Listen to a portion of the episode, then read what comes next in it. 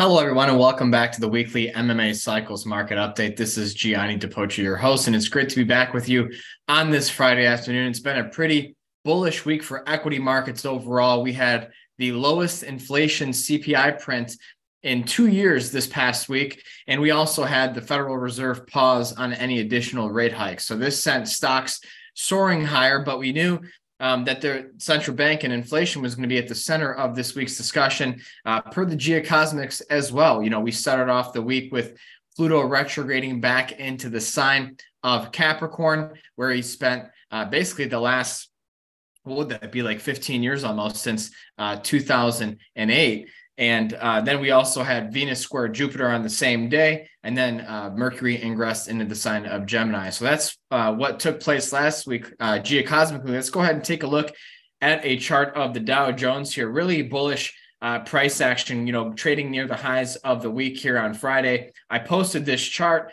on my Twitter account uh, for everyone to see, and Ray even commented on it. You know, we've been looking at this potential inverted head and shoulders price formation on the Dow Jones. Uh, you know, typically that's indicative of higher prices to come. Now, looking uh, at the week ahead, we do have Saturn going retrograde on the 17th of June, and then we're going to have Sun square Neptune on the 18th, and then the following day we're going to have Jupiter sextile Saturn. So markets will be closed on Monday for the holiday. Uh, so we're going to have a shortened trading week, but we did see uh, tech and the NASDAQ also do well, uh, but a little bit of profit taking here in the NASDAQ uh, on Friday. The next big Uranus aspect is not until the 26th of June. And we know that Uranus rules tech. And, uh, you know, needless to say, there's been uh, no shortage of breakouts taking place uh, in this tech heavy index.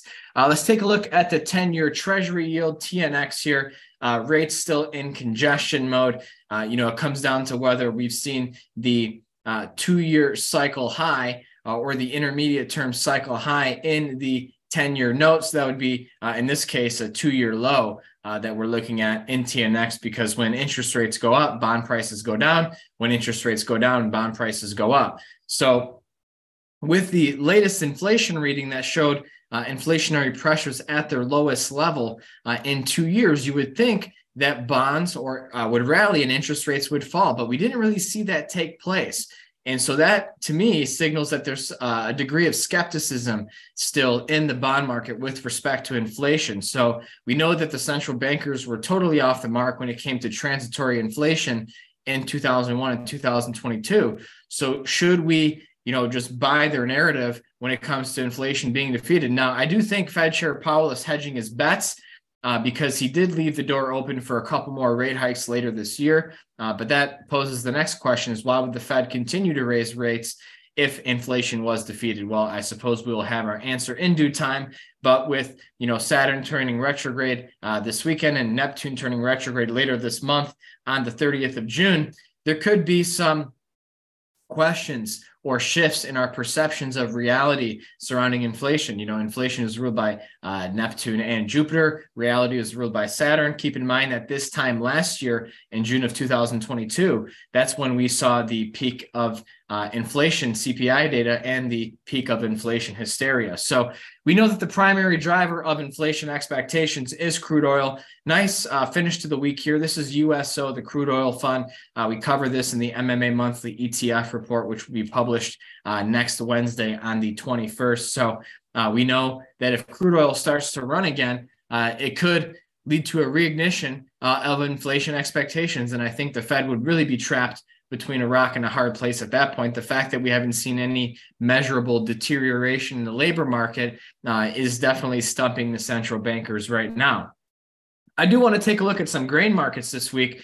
Uh, because we see corn and beans skyrocketing off of intermediate term cycle lows, uh, corn rallying to its highest level since uh, February. We're looking at the corn fund. Uh, here, if we look at the uh, fund for beans. We see uh, beans just exploding higher, massive short squeeze. So again, you know, seeing this types these types of moves in the commodity markets doesn't really say to me that inflation is over yet. So it really just depends where the next high forms. But this is something to keep in mind uh, over the next several weeks. Let's take a look at GDX, the gold mining ETF. We do also cover this in the monthly ETF report. Still consolidating here you know, trying to hammer out a secondary high or low, which would reinforce the bull trend that's been in effect for the last several months. Um, so we know that Ray is the is the master of uh, precious metals. So I would encourage you to check out his commentary in the weekly report uh, as well.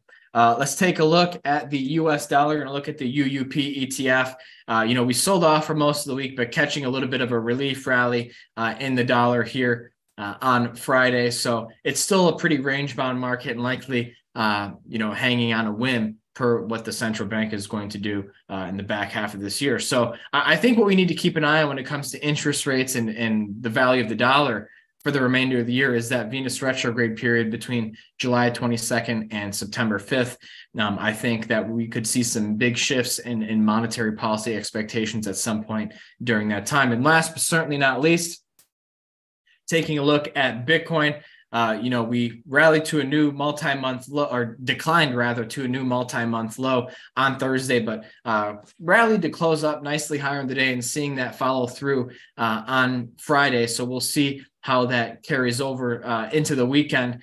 Um, but right now, Bitcoin's still in consolidation, um, and you know, typically consolidations within trends are bullish price action. But we know uh, that there are some other potential headwinds that we discuss uh, we will discuss in the uh, monthly ETF report and um, our weekly commentary in the cryptocurrency space as well. So that takes care of all the markets that I wanted to review with you today. So thank you so much for spending uh, some of your time with me today. A couple of announcements. As I said, the monthly ETF report will be published next Wednesday, the 21st.